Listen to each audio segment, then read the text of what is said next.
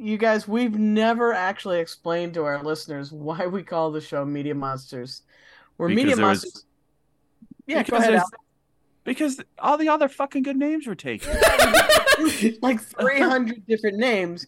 The but the main reason why, you know, I thought that we should be called something like Media Monsters is because we consume a lot of media. You know, whether it's TV and movies, uh, video games, comics, theme parks, pop culture, you know, and I hope that our uh, our listeners are hungry for more of this tonight because we're going to be talking about a whole buffet of uh, topics here, uh, and they're all going to be based around restaurants.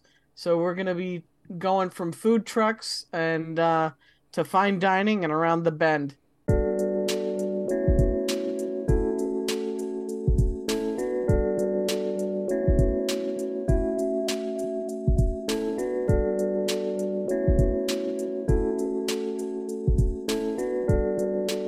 Right. Yeah, I'm I'm hungry. I'm I'm I'm listening. I'm salivating. so, um, what we're to start with tonight uh, is one of my favorite movies of all time. Um, this is a movie that I never saw in the theater, and I it wasn't even on my radar at all.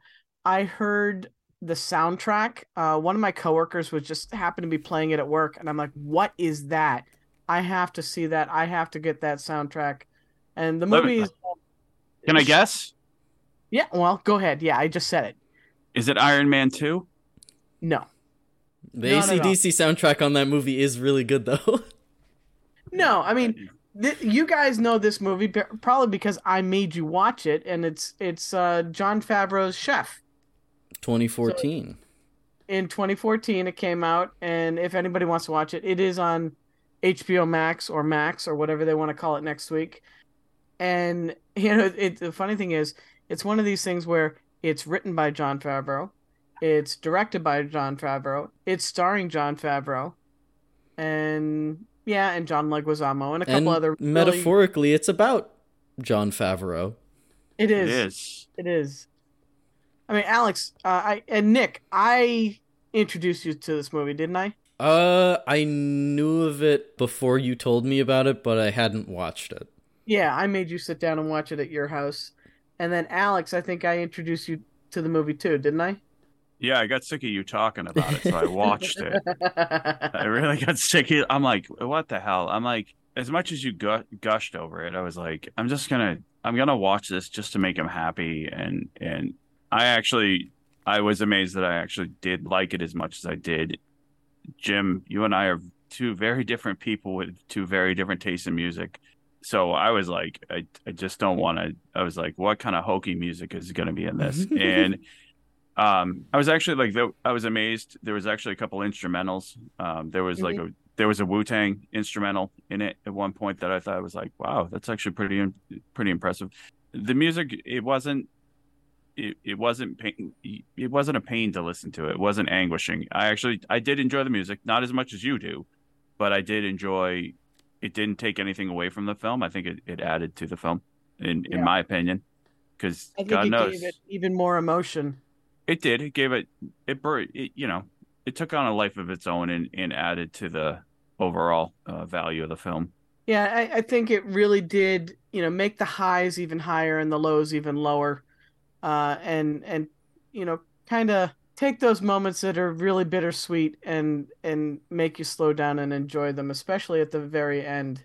You know, but the cast is ridiculously awesome too. Um, you know, obviously, uh, you know, Jon Favreau's the the um, star of the movie. His name is uh, Chef Carl Casper. Uh, you can look him up on Twitter at Chef Carl Casper. No, I'm kidding.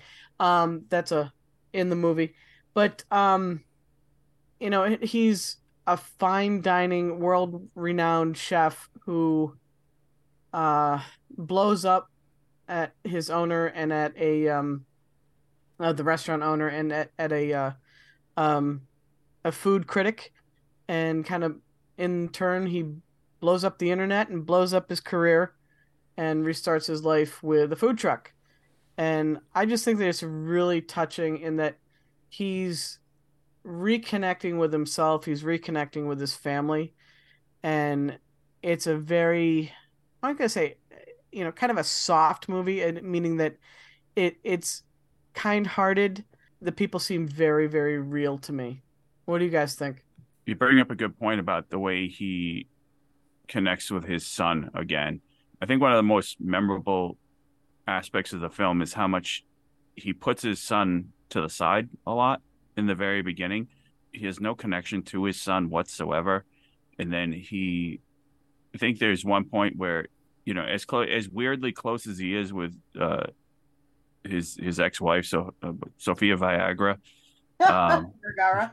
Yep. Vergara, um, they have a very very odd dynamic as as exes and co-parents, and then there's the one point where he kind of he takes his son for granted and like leaves him on the corner for like an hour waiting for him while Yeah. he's while he's trying to pursue his own you know his own glory before the you know getting his restaurant ready before the the- before the the critic shows up. Mm-hmm. And his son doesn't see how much how much work and how much passion he puts into it and how personal he is about it. And he doesn't see how he's taking it too far and forgetting himself. And there's one point where his his ex-wife says you left your son on the corner for an hour ago for an hour. He's like well I'll, him and i are good. Well i'll make it up to him. And it's just sort of like a disposable relationship. And then at one point where they're in the when they're in the food truck cooking together and he burns a cuban sandwich and he says to he's like you're gonna serve that? And he's like yeah what's it matter the son's like yeah what's it matter? They're not paying for it anyway. And he just quick in a hurry cuts it right off and, and brings him right outside and explains to him how much he loves what he's doing how much he's doing this and he wants his son to understand how much he loves it and that he is he knows he's not a good father. He knew he wasn't a good husband. He knew he knew his shortcomings but he knew his strengths and he wanted his son to see to recognize his shortcomings but he but he wanted his son to recognize his strengths and he wanted to give that to his son. The awe that his son has looking at him and wanting to be part of being with him. And on the flip side and i know i'm going on a tangent he says to his son you want to be in a you want to be in the kitchen. He's like yeah i want to cook. He's like yeah no you have to be this is part of the this is part of the being in the kitchen. You need to clean. You need to take care of what needs to be taken care of. You need to put in the hard work. And just that character building and that passion building that he's conveying to his son on such an item that is meant to be consumed but is an art and a passion for others I think that's that drives it home. That drives home that love that he has for cooking. And I'll I'll make this point very clear later on is that all the movies that we talk about tonight, that's the one theme is the love of Yeah. uh, the love of the product, the love of the service that's conveyed. The passion. Yeah. And you know what's really interesting too is that with his relationship with Percy is that in that same scene that you're talking about when uh, when he burns the sandwich, you know, throughout his interactions with Percy, he is not a great father in that he will contradict himself immediately, like immediately, and you're like, is this just bad writing? No, it's a parent who doesn't necessarily know how to be a good parent or know what to do in the situation. Like with But- the kettle corn, where yeah, he talks about how sh- and then he's just eating the kettle corn two seconds later. Yeah, exactly. And and you know, he's like, uh, "No, we you know, I'll I'll take you to New Orleans." And the kid's like, "Now?" And he's like, "Uh uh uh uh, uh oh, he's calling me out on it, you know?" You know, but when when he's a chef, when he's doing his job, he's totally clear on what he wants and how to do everything. You know, it's Yeah. it's like the other side of him. You can see how corruptible he is on some levels when when he's not in his his element meaning when he was when he was talking about the the healthiness of the orange and the how beautiful the orange is and then he cuts up kettle corn and says that's just you know what do you call it? Just carbs coated in, in dia- in diabetes. Two seconds later they show him eating it. I'm not going to buy you i'm not taking you to the farmers market because all you're going to do is ask for food and he's corruptible in that level he doesn't stick to his guns the way he sticks to his guns inside the kitchen is just he may be the superstar but he is fallible and it's it's evident how corruptible he is towards his you know when it comes to the passion he has of his art and his you know his staff, uh, Yeah. you know his team. But Yeah. then it shows how quick later on it shows how quickly that one guy folds under pressure. And his his everybody around him everybody around him loves him at a different level you know and and he's just got such a strong friendship with anywhere from you know his his i don't know scarlett johansson would you call him uh, call her his girlfriend? I think i would. Um you know to Mm, you know Sofia uh, Vergara, you know the ex-wife Inez, to you know his son, and with uh, John Leguizamo and and with Tony and everybody. You know everybody loves him. He could they would they would die for him. You know, Uh, so it, that that's another reason why it seems like a very real a real story. You know, nobody's necessarily the the the bad guy, The only especially at the very end. The only one on his staff, the only one in his staff that followed him was John Leguizamo. That's the only one because let's at the end of the day, the truth was that the guy who had to sleep in his in his car to make sure he was there, as soon as it, it was his time to slide in and it came push came to shove, he folded. And it the truth is it's it's a for him, it's pretty much a job and it's agreeable job, you know. But he had the opportunity to step up and do what he needed to do for him. And but John Leguizamo was the only one that showed within that kitchen that showed, you know. But other than Scarlett Johansson really backing, you know, wanting him to be happy, he's the only one that showed any type of um, loyalty towards him. Yeah, and I mean that's one of the kind of Even though he was loyal to them. Even though it, it's it's kind of a funny odd moment i'm like wait a second he got from la to miami in like what two hours But that's what screwed me up is I didn't realize they were in L.A. I thought they were in Miami the whole time. yeah no he, he's in la and then all of a sudden you know john leguizamo he's on the phone with john leguizamo talking to him at, at riva's restaurant and then all of a sudden he shows up in a cab in in miami you're like Yeah, that was weird. that uh, that was weird but you know that's called linear moments like editing. It's just cutting out travel. Did you really want to see him get on a plane? But then Oh, again, no. Yeah, but then again, how fast did he put a how fast did he put a shitbag truck back together shiny? Exactly, exactly. You know, and and his cousin put it, you know, um, put in the sound system and painted it overnight. Yeah, I was I was pretty amazed at the uh, the label, the branding of the truck.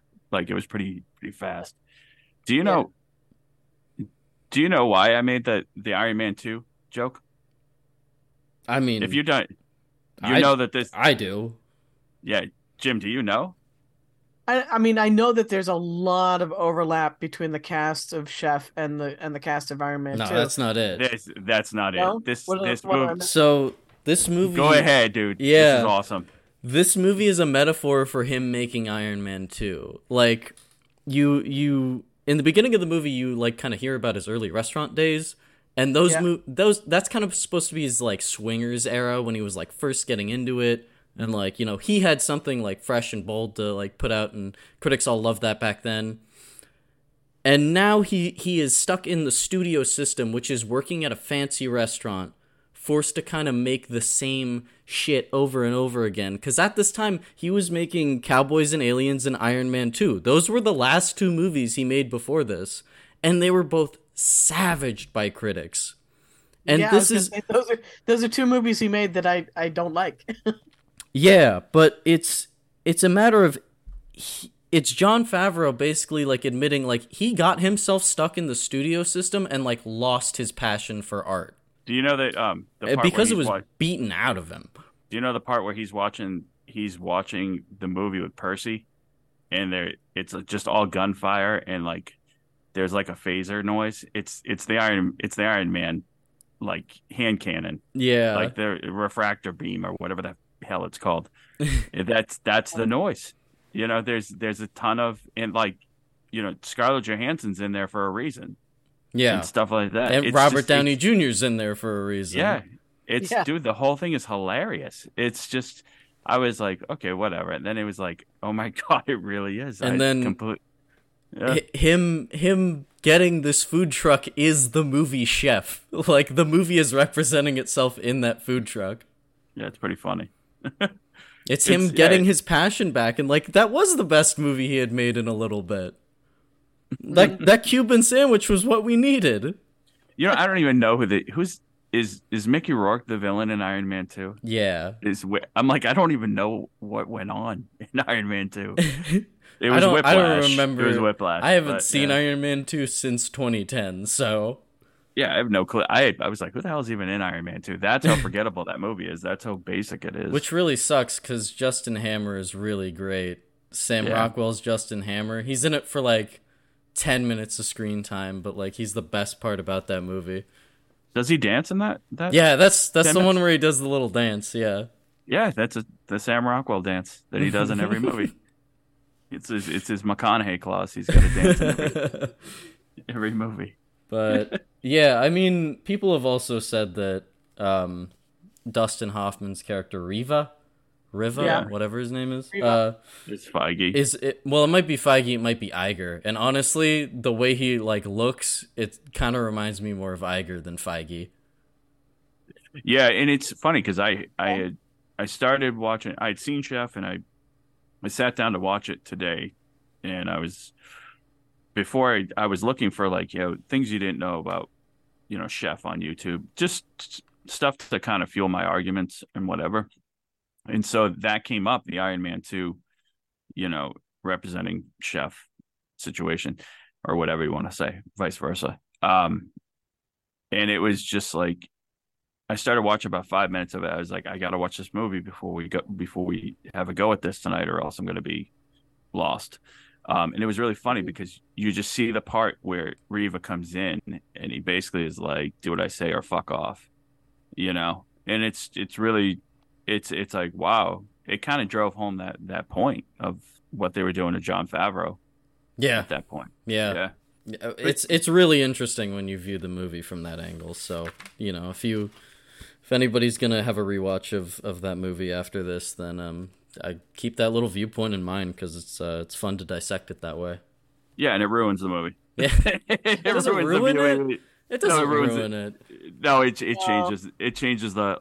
Oh, did I? Yeah, You know, and, and I'm I'm so surprised that more people don't know of this movie, don't love this movie like I do. But you know, one of the things that surprises me, maybe one of the things that keeps people from watching it, is the fact that it's rated R. And I'm like, why is this rated R? It's got to be for the language. And- yeah, and it's just the Ninety of MPAA that being language. Yeah, ninety percent of the language is in the kitchen at Riva's restaurant, and it's all John Leguizamo for for the most part.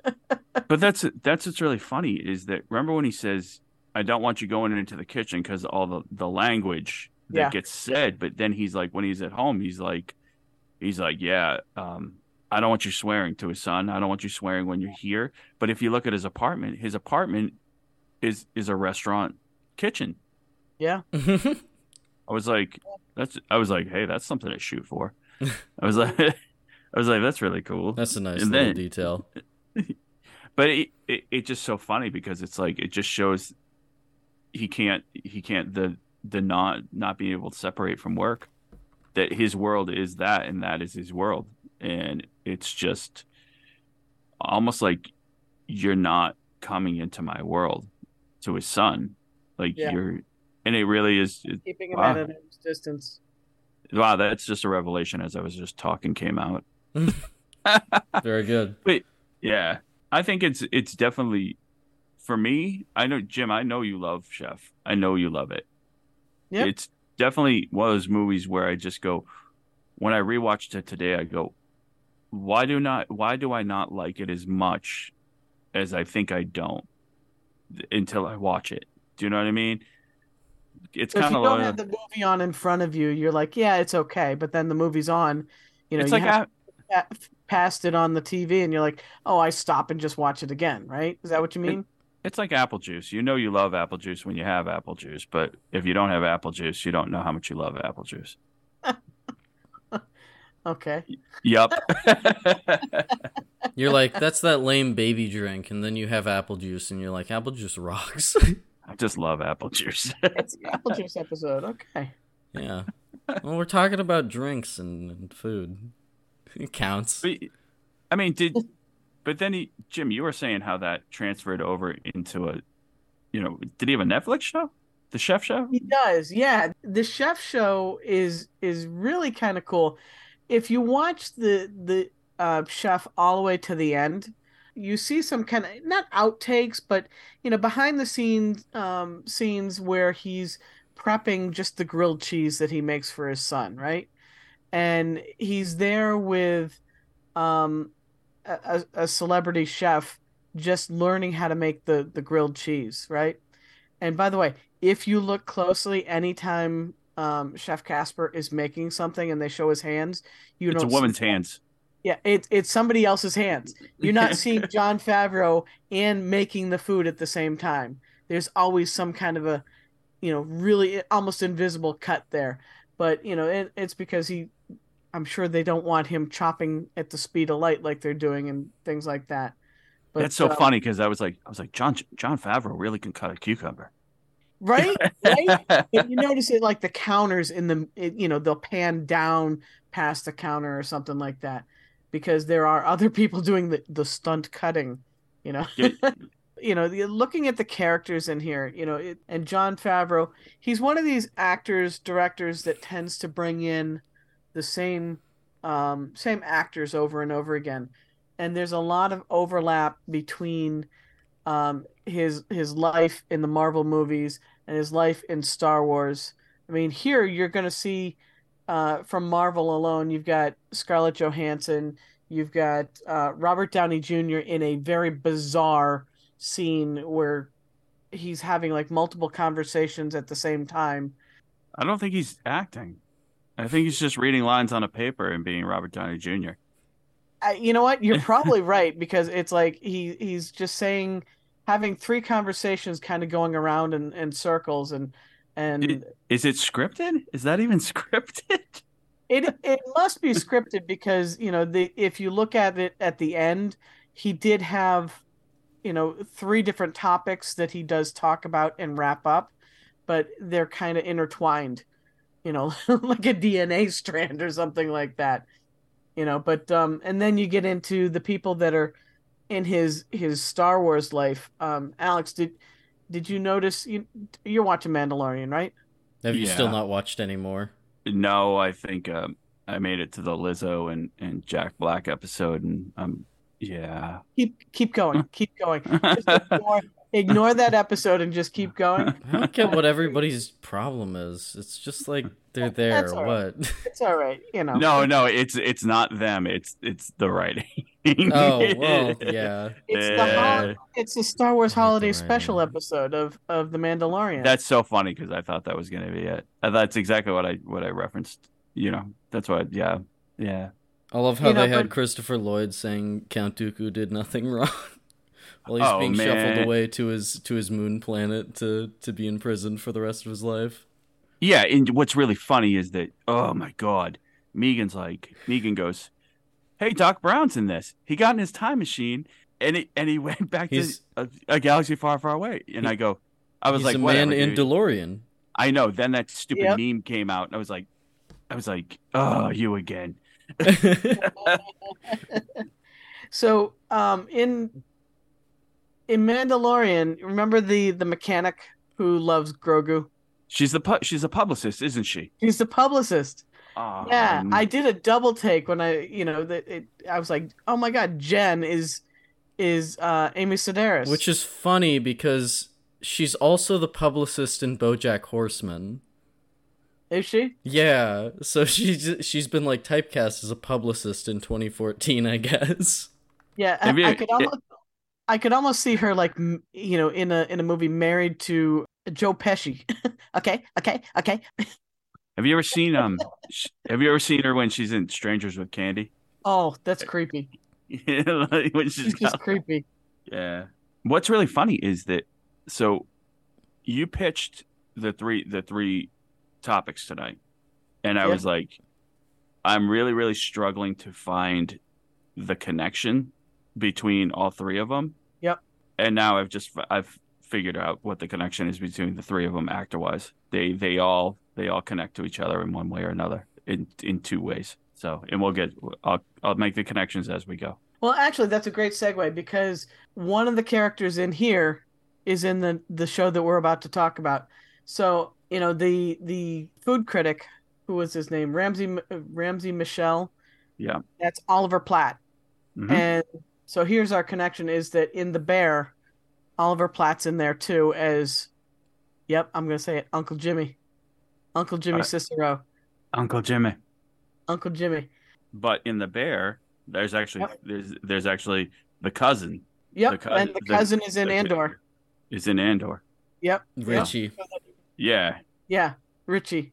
Yeah, David Jackson. Yeah, So- exactly. yeah. Exactly. Richie, Jackson. don't call me Rick. Yeah. yeah. Yeah, so let's get into the Bear. The Bear is a, a show over on FX.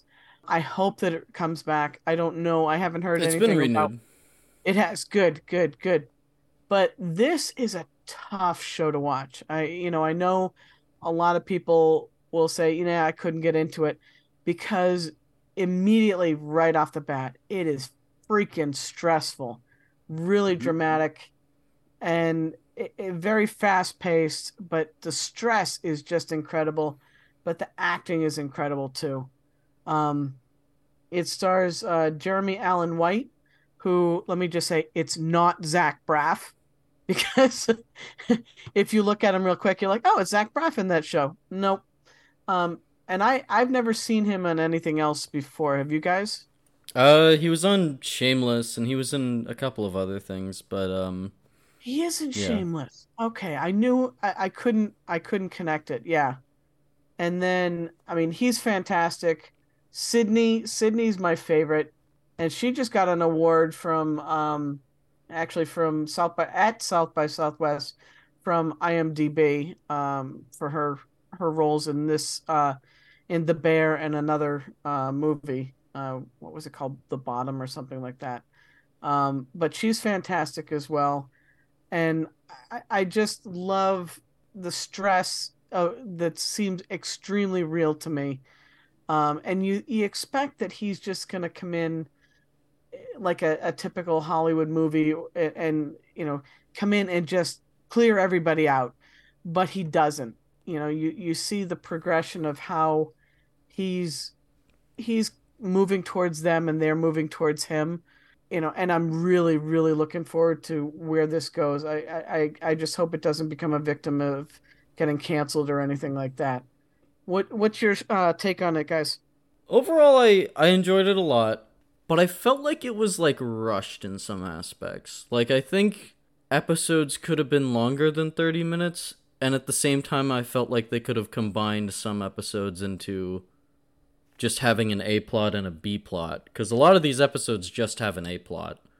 Yeah, Um, yeah, no, I know what you mean because sometimes I'm like, you know, eh, sometimes I feel like the episodes are much longer than they really are, and there's other episodes where I'm like, oh my god, it's over already.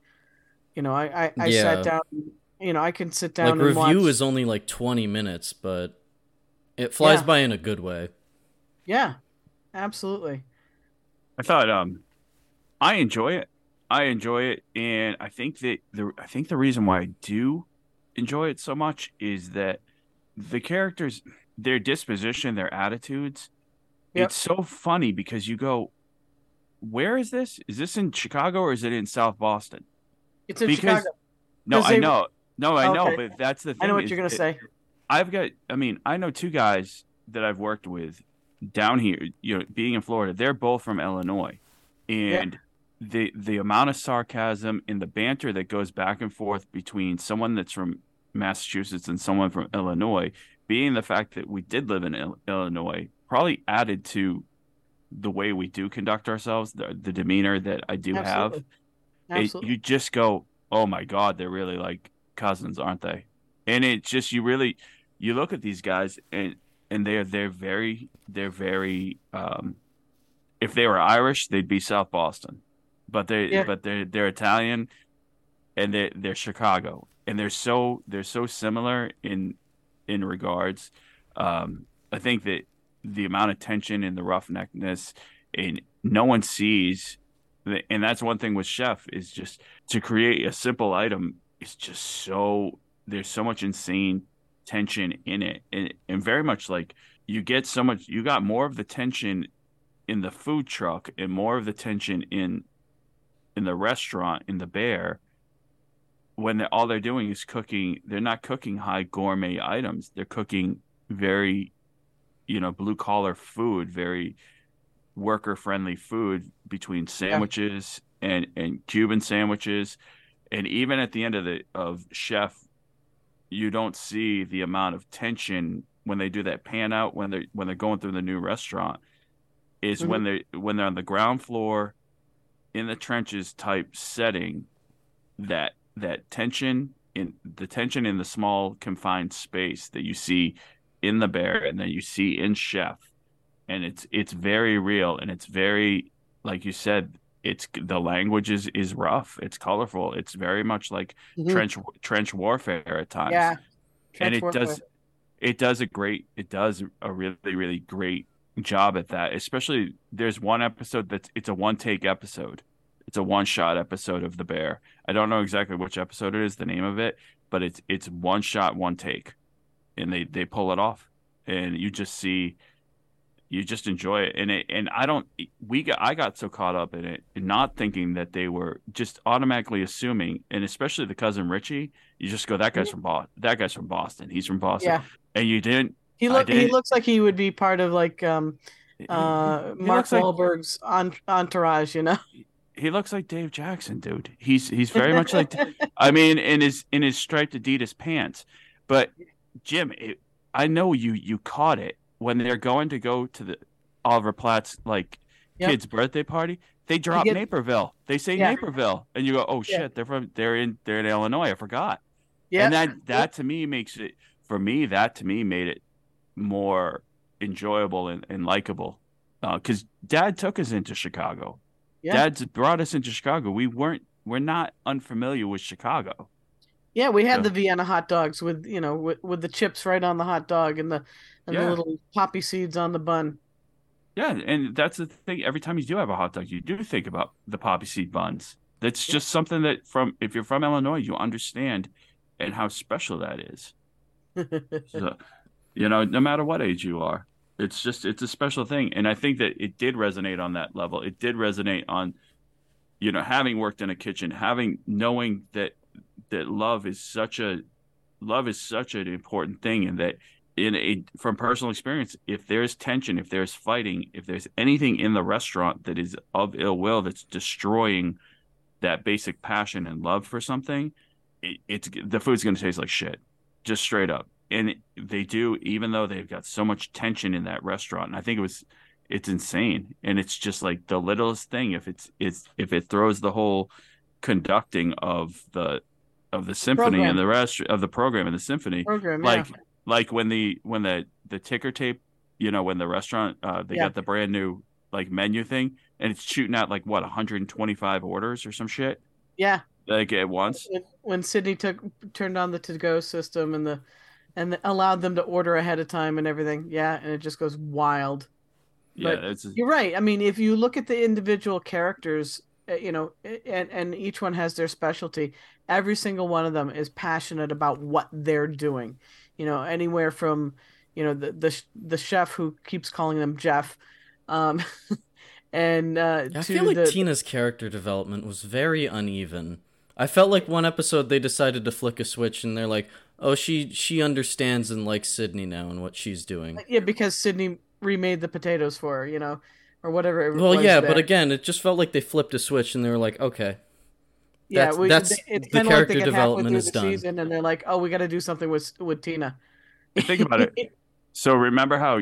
So remember how she just basically was like, "Fuck this! I don't need to be treated like this," and and quit. Look Sid- at the way, yeah, Sydney. When she walked off, she was like, "I'm set."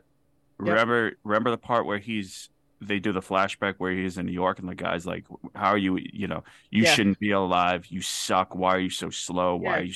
Where and Joe just... Joel McHale's just yelling at him, just berating him, and it, you it almost seemed like Joel McHale wasn't actually a real person or a real memory, like it was just somebody in his head. Yeah, that, that's a really good point. But it was just so interesting because even flipping back to Chef, you see that the amount of when he says to Dustin Hoffman, "You don't talk to my staff like that. I talk to my staff like that." You know yeah. what I mean? Like, and John Leguizamo's like, "Whoever touched that is gonna be bent over or something. he says that at Meet Poppy Chulo, and it's just really funny because it's like you see that you see that that that like that trench war- warfare brothers in arms mentality that you in the likes that you would see not to reference anything else that but the best thing i can reference is is fury. Like that disdain that disdain love towards each other. Like stay the fuck out of my way. You know let me do my let me put my love on my craft. Like even the guy making the the cakes. The cakes, the donuts, the bread. yeah. Yeah. yeah you just see that amount of love that he has for that that item. And that's these these two items e- explore that love and that how much how much love and passion towards what you're doing and how much love and passion to make someone else feel loved and feel that passion is so important. And that's these two these two items these two programs these two different two different worlds convey the same message convey that. And they drive it home and they drive it Mm. home and they drive it home. And these people you know you I can tie group that into uh, our our last movie. that's where i'm going motherfucker Okay. but that's what's really funny is that in chef he loves he loves his entire staff he loves them yeah. he says later only one guy goes with them in the bear they fucking hate him because they're like you're not your brother you're not this you're not that and he just Yeah. He You're just- not Michael. He just takes hits and hits and hits and hits and hits and hits and hits. And he's selling he's selling what his levi's collection?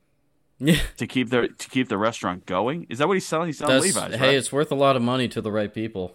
To the Russians? the the vintage jean market don't don't knock it. All right before we before we stray away from this i do want to say very quickly i Yeah. think richie just getting a slap on the wrist uh the dude woke up was kind of a bad setup for season two. I think it would have been more interesting if he had stayed in prison. Yeah, yeah i felt like also also the very end where like they take all the money out of the tom- tomato cans was you ruined it I, we're we're discussing this. You should watch Yeah. this if you're gonna. That's uh, anyway. Did you? It just felt like it was just like, all right, there it is.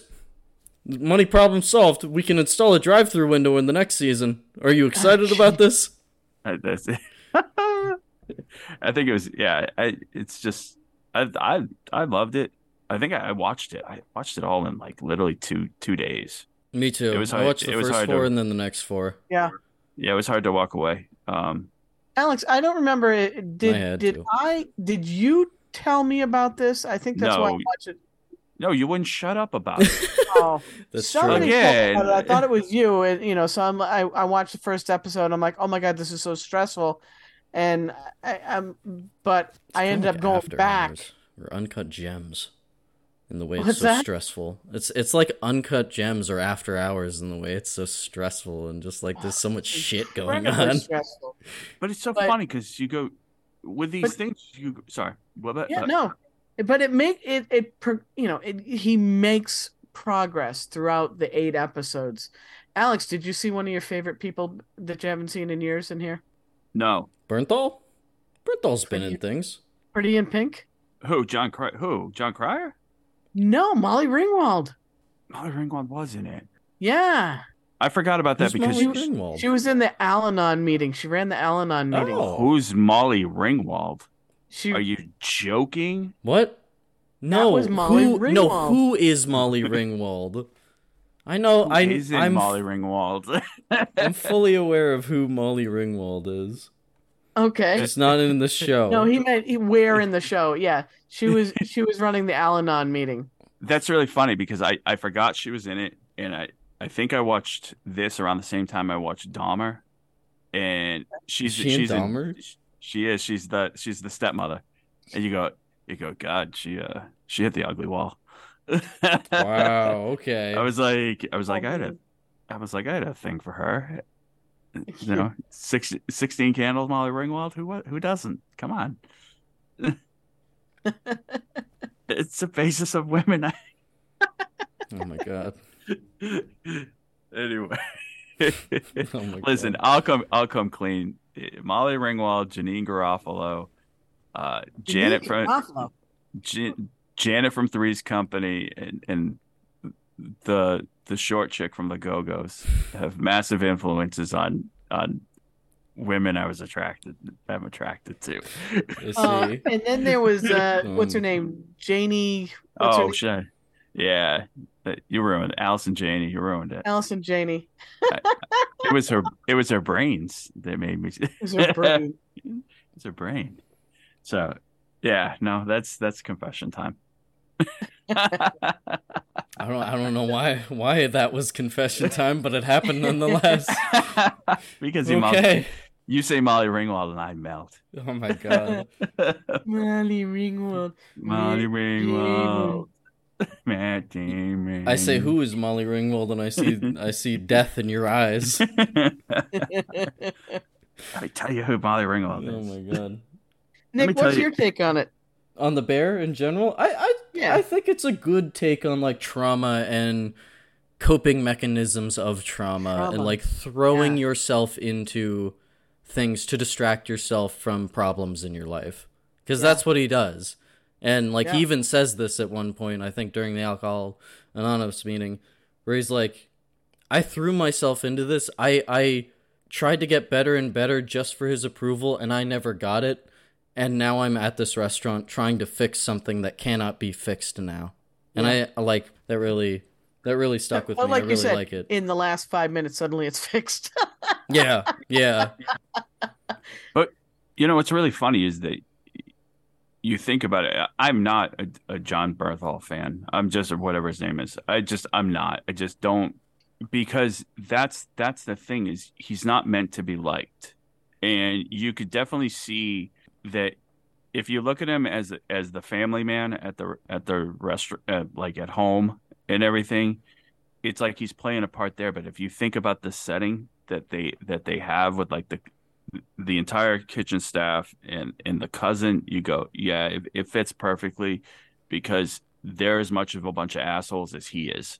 I Yeah. think Marcus marcus is the only one that is not out of all of them. But you just go what a bunch of maybe not the rest of the maybe not the rest of the staff but between tina and the cousin you just go what a bunch of assholes and you go he fits perfectly Well- it's indicative it's indicative of his personality and his character that you believe to be portrayed well, yeah, know, the brother was an addict, and but he's an addict in a whole other way.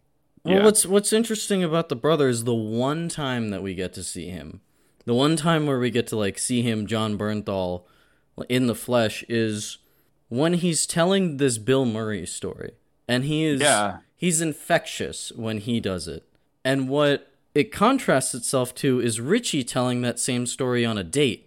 Where he's yeah. he's so out of his element during that date, retelling that same story that was captivating that entire kitchen because he is not he's not the brother. yeah he's he not the brother he's- and he'll you know, he doesn't have that same magnetism to him. Right? and he's right. he's an imposter dude Yeah. he's basically an imposter he has no he has no other he's got nothing of his own. he's just a, he's a scumbag. He's like scumbag Richie, and that's it. Is that he's riding off someone? Think about it. He doesn't. What does he do? What does he do at the restaurant? Nothing. He sits there and holds the kitchen. I think The- he he the mans the cash now. register, but that's it. Yeah, he holds the gun. Is that it? I guess. So, so it's just like whatever, dude. You know. But that's the thing is that I actually, you know, and that's when I saw him in Andor. I go, what a Oh, great, what a, what a great put yeah scumbag richie in space you know but that's the thing is you just go what a perfect character for this scumbag to play do you know what i mean and you and you go Yeah. hey i, I actually like that actor Yeah. but yeah Uh, So the the other thing I found interesting about the bear is how much it grabbed hold of me in the the, the passion, the drama, the the trauma, the you know the the the progression over the eight uh, episodes. But the funny thing is, I'm like, wait a second, I think I've seen this before. This is very very similar to another show that I had seen, and a lot of people will you know get even Chef confused with like Burnt. Remember Burnt a couple years ago? is that wait hold up hold up when did that even come out because that just came out the the bradley cooper thing Yeah, Bradley Cooper movie. Yeah, Bradley Cooper. That came out before Chef, I believe. did it i didn't someone just mentioned this to me the other day and now i want to I, I actually want to see that because Yeah. of what we're talking about tonight. And I was just like, I was like, wait a minute, is this brand new? And like that came up, and then is there something called Boiling Point? Is it might be an English show that's about a restaurant too. They I think so. Yeah. Chef Sounds and the familiar. Bi- Chef and the Bear. It actually makes me go, wow, I could actually watch more more movies about kitchens, Oh, and kitchens. re- and restaurants. Yeah. But specifically the bear, I, I was like, you know, a lot of these points, a lot of these, you know, these these um famous uh chefs who, you know, want to open up their own place and have had trauma in their life and owe big money to the mob. And actually the this other show may have actually been in Chicago too. Remember David Schwimmer did a show a couple years ago called Feed the Beast? What? Yeah, I think that uh. was on AMC a couple years ago, and that was really good too. But the problem was, and this is why I'm very afraid that the Bears not going to come back, is because Feed the Beast was very good too. And at the end of the first season, it just never came back. It just disappeared into the woodwork. Would you be upset if the bear did not come back? I would be. I would not. I wouldn't be either. Because, but not for any other reason. Like, not like, oh, it blows. you think it that the story finished? I think that the story is good enough that we Yeah. that you can. I think that Be satisfied with it and just step away. that's yes. I'd be more than happy to do that uh, because it's great. You know, it's not everything could be Empire. like you know, I'm Yeah, I mean, it's- everything. It kind of does set itself up as like a, a fairy tale ending at the end, getting all of that money. So yeah, Yeah. Yeah, I understand that. And, you know, and, and sometimes these guys get to a point where it's like they're not sure if if they're going to get the next season. You know, I wasn't sure if there was another season, so maybe that's why they felt compelled to rewrite the end of the season real real quick. You know, and and I'm sure that that I mean that was probably influenced by COVID too. Who knows? You know, they probably filmed right before COVID and they may have said, "You know what? Hey, we're being told we got 1 week to get off the set." you know, because COVID's coming or something like that. You know, it just hit me. It just really hit me that one thing that does a really, really good job at with with Carmen is um either the makeup is phenomenal or whatever, is you can just see if you look at him between the way his character is, you can just see the amount of grease and sweat that he's caked in. Like the whole time the whole time and that's that's very it's a very real thing for someone that works in a restaurant you just walk out and you just got grease and sweat all over you that it's just very it's very convincible um you know either be like you said it's it's almost like on an addiction level like someone Yeah. sweating out and it's just you you see it you see that level of grime on them and it, they do a great job at that Yeah. Yeah, I mean, good production value all around. You know, between. I think the color correction in the show is pretty fantastic. The way the color love it. sets mood in, in this show is is i love it really good. The camera work, uh, like you said, that one take. it it makes things look, you know, really grimy or it makes things look very cold. Um yeah, very and yellow it's very, Very yellow. yeah, yeah. I, I think Yeah. it's I got to say one of one of my favorite scenes in the entire 8 episodes is when they go to uh they go to cousin Jimmy's and they knock all the kids out by mistake. I just love The, the, fact that Xanax they, and the Ecto Cooler. I love the fact that they reference Ecto Cooler. He's trying to make Ecto Cooler. I think that that's phenomenal. But Oh, going I- back to your lighting, uh, you know, I, I think that this is very interesting what you're saying about the lighting because Well, not the looking at- lighting, the color correcting. the color correcting, sorry. The looking at the lighting in the in our next show, in the next movie called The Menu, I think that the menu is almost presented like like a play, you know, the way that the entire thing is lit. Have you thought of it that way, especially since they very much show it as like different well they're they're trying to say it's you know different parts of the meal but it, it's almost like different parts to a play I haven't thought of it that way because this is a movie about movies again. This what do you mean is a theory from Reddit that comes from user Anthony Terms, and it breaks down the menu as a movie about movies. So Tyler represents cinephiles. Uh, Bryce, Soren, and Dave represent producers. We should probably explain some of the movie before I get into all this, but I'm very excited to talk about this theory. Um, so, uh, the menu is about a disgruntled chef who invites a couple of well known patrons to his restaurant for um, one good meal. Might be their last. Who's to say? It, it it it is. It is. We're getting into spoilers. I'm not gonna play around with that. Um, Most of them. but uh, yeah, 2022 movie starring um, Anya Taylor Joy uh, as the main girl Margot, uh, Nicholas Hoult as uh, Tyler, and uh, Ralph Fiennes as uh, what's his Fiennes? name? Sl- Slowik. That was Rafe. Rafe. I don't know. It's It's it's weird. Yeah, no, his name is pronounced very strange from how it's spelled. Anyway, It's Ray, not Joseph. Ray Fiennes uh, plays this disgruntled chef who is making this big, elaborate one final meal as his big fuck you to the world, basically. Yeah, I don't know. You you wanna you wanna talk a little more before I dive into uh, crazy Reddit theory? No, I, I you know what I I I I'd, I'd love to hear what this crazy Reddit theory is because you know I went through all of these characters and you know they are distinct from one another and none of them really interacts with each other. You know they they all stay with with the group that they came in with.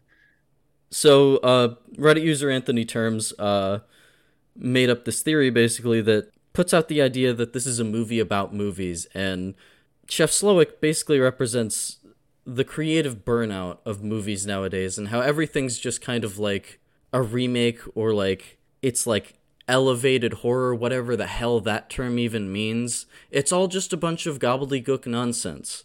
So Tyler, uh, who are, who is in the movie a foodie, uh, represents cinephiles who know a lot about the craft, but they can't actually do it. yeah And they basically just like worship all of these like oh like the the Snyder heads yeah they they worship they worship chefs and and they're like oh I I don't know how to cook food. So the the what I, you the power broker boys what what the hell are their Yep. names? The three guys uh Bryce Yeah. Soren and Dave.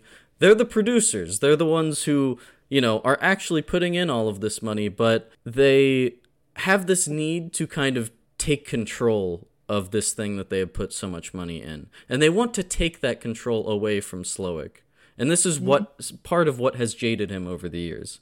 Lily and Ted, Lillian and Ted, uh, represent critics. They are still the critics, even if they are food or for movies, who, uh, with one bad review, can sink a restaurant or a director's career, or even an actor's career. John Leguizamo's a little obvious as the movie star. He is, you know, Yep.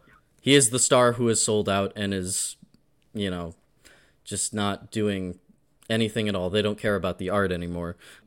Was his last movie Chef? No, he's been in other stuff. He was in John Wick 2 at oh, least. we're tying it together yeah He was in John Wick too, at least, but yeah.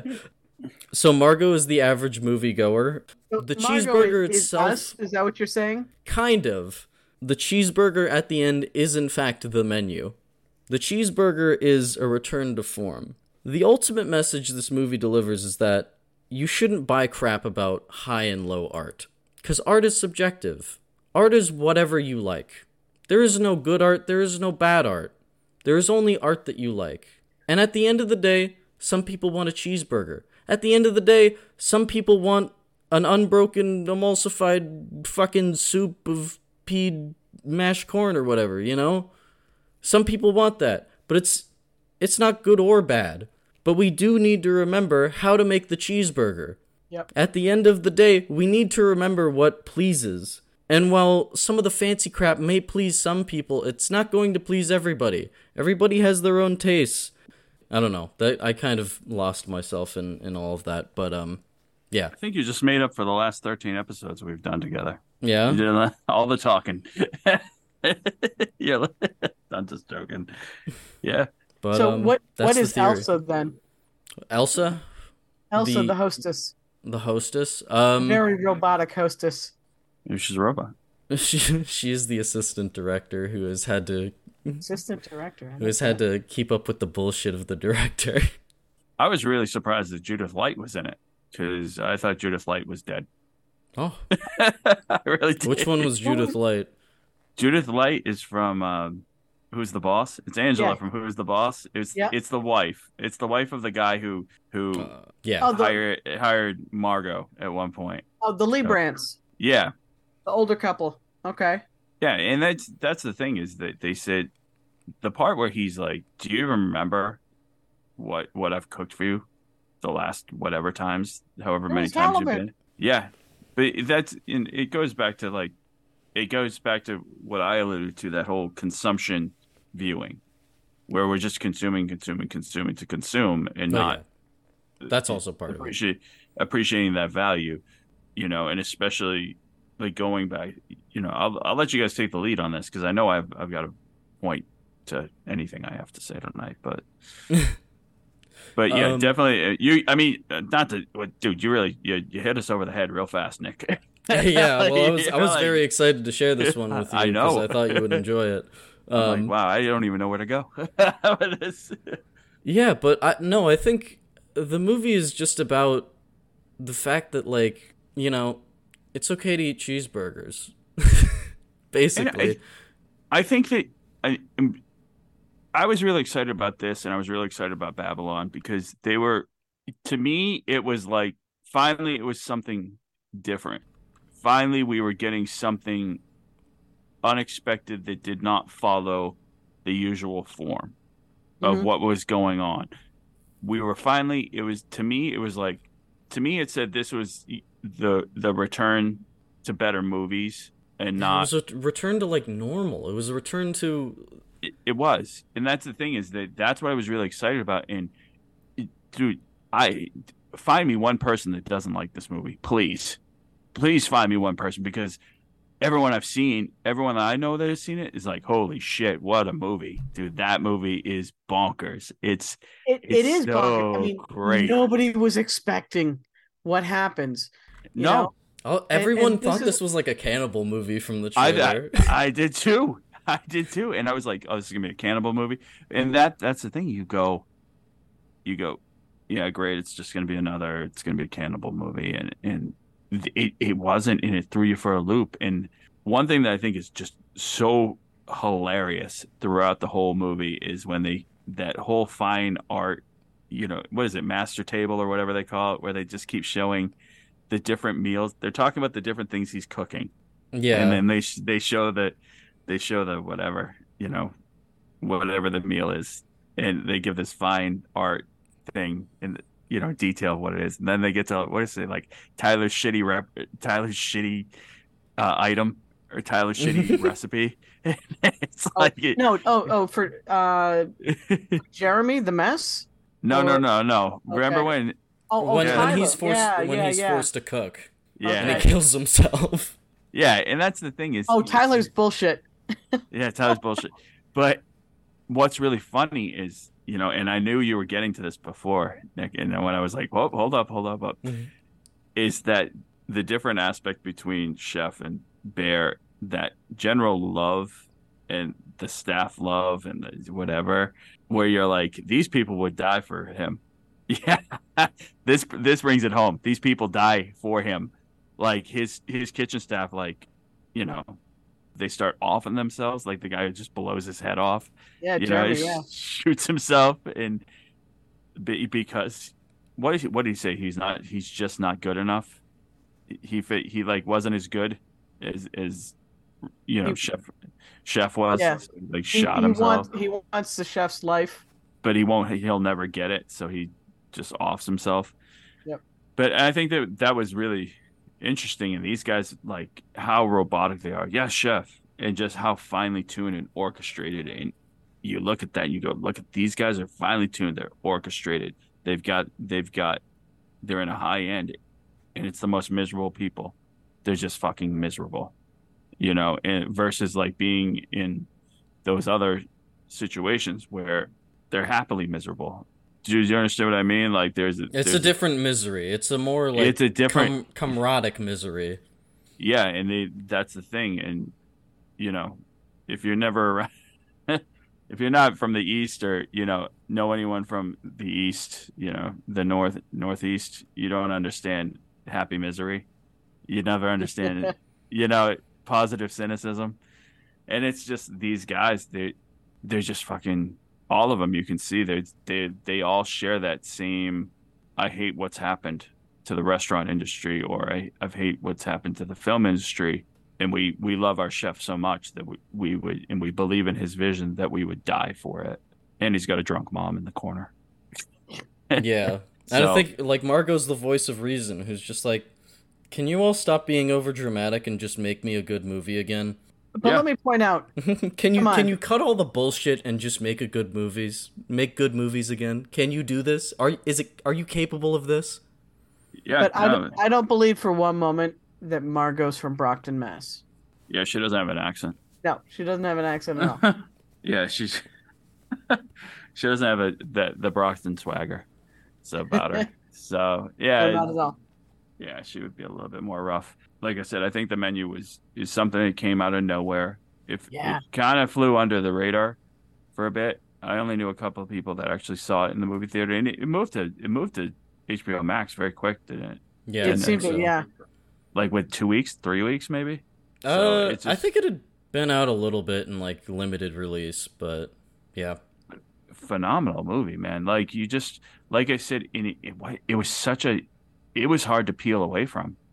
Like usually, I can usually I'll get up in the middle of a movie and, and go do the dishes. I I was glued. I was glued to my seat, and it was it like you said, it was so, it was so unlike anything we had ever seen, because it was unpredictable, and I was like, But you knew there was more coming because they told you it was an eight course meal. So you're like, oh my god, there's there's there's gonna be more, and they're gonna ramp it up higher, and they're gonna ramp it up higher again. Yeah. isn't it interesting that like Jeremy was taking picture or what was his name? Tyler, what, Tyler. Tyler was Tyler was taking pictures, and as much as he loved Chef, and as much as he didn't want to go against his his wishes, the first thing he did was go against his wishes. He pulled his phone right out and started snapping pictures. You Yeah. know, it, like even pictures of the um, like he didn't give a shit. He wanted. it- He's like, I have to take a picture of That this. side of him represents leakers. yeah, I know, leakers. That's his. That's his, his mom in the corner. She's a leaker. Oh my god. Oh, oh my god. drinking that much, you got to be a leaker. But- Your liver's just shot. But no, but no, it's just you. Um, yeah, right off the bat, just didn't.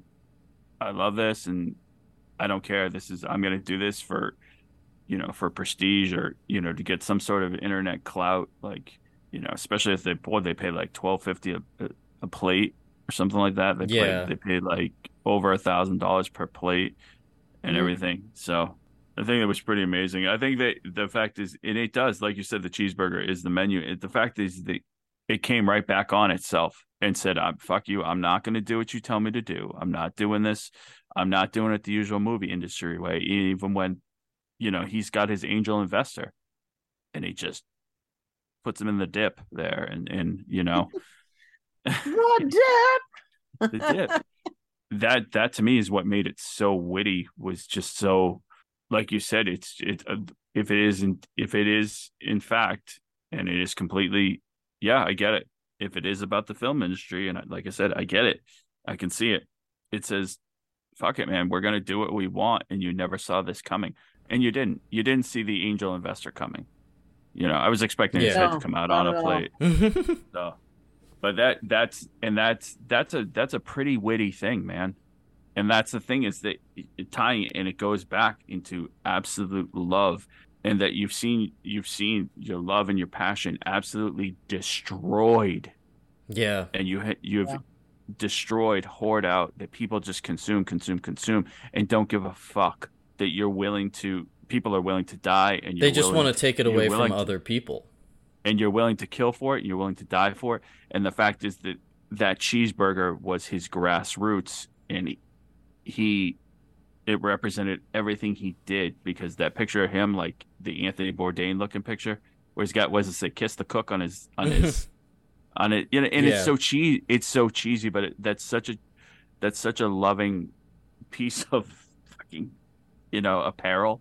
And yeah. it, well, and it's it's it's like much- character development in and of itself. It's just like he was just a kid flipping burgers, and somehow he spiraled into this.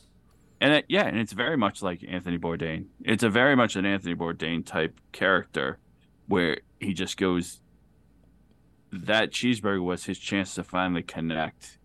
And he's like, Yep, you've got the pass, Margot. You're not these people. You're not that. You are not that. It reminded me of like remember in The Dark Knight when he's like, Don't try to talk like them. You're not them. Yeah. You're not them, Margot. And that that very much like that. And they're just like that cheeseburger was it. That was the representation that, that took him back, that got her the pass. Yeah. And then she then she just eats it. Well, it's end. like it's interesting because the whole movie is kind of like about this the fact that we have like taken away certain experiences from certain economic groups. It's about how we have you know this experience of fine dining that only like a fraction of the population actually gets to experience and enjoy is kind of stupid. Like when you really think about it like the shit you're eating there is is stupid. Why would you want any of this stuff when you can just have a good burger or a good steak or or a good just plain simple meal? It doesn't I need know. all of the bullshit that surrounds it. And this this that's also something the movie touches on that's good. if I could have a taco with my face on it, I'd be about it. Yeah, I wanted to see the printer.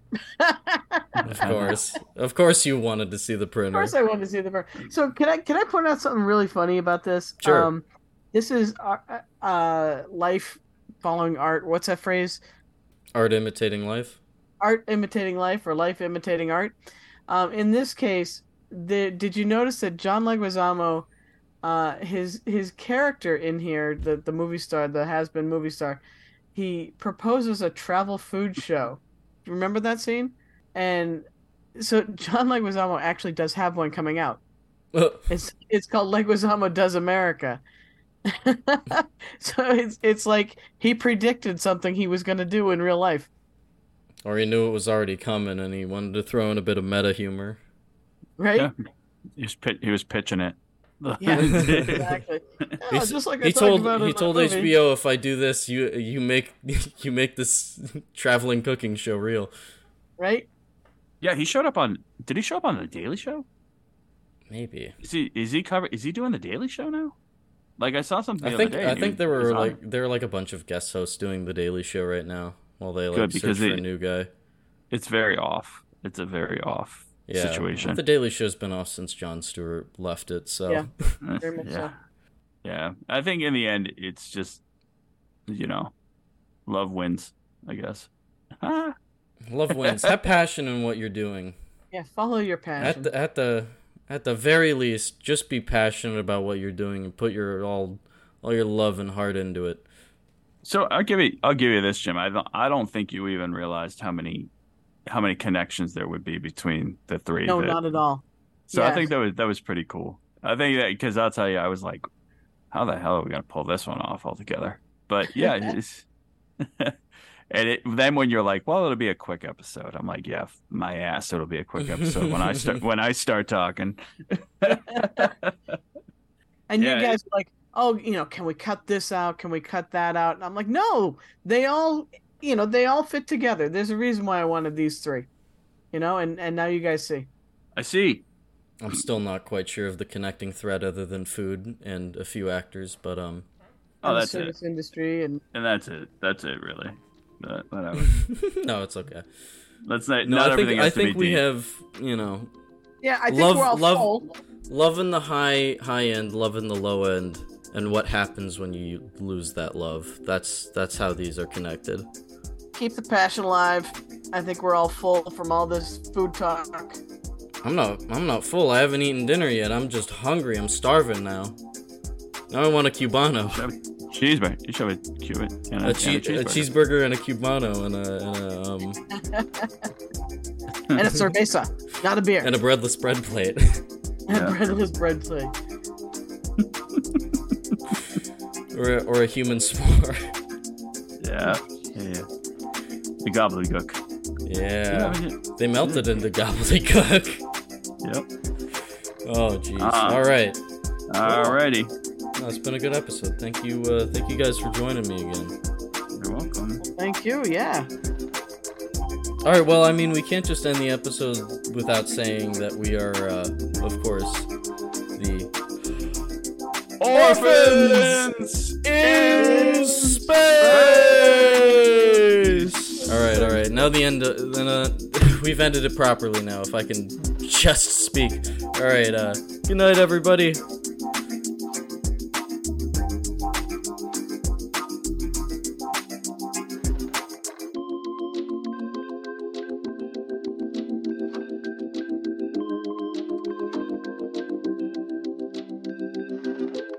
Because there are other people doing the, the stunt cutting, you know. Stunt cock. Get- Oh, that's a that's an Orgazmo reference. Nick, cut that out. so Well, I guess we know what the end bit is now.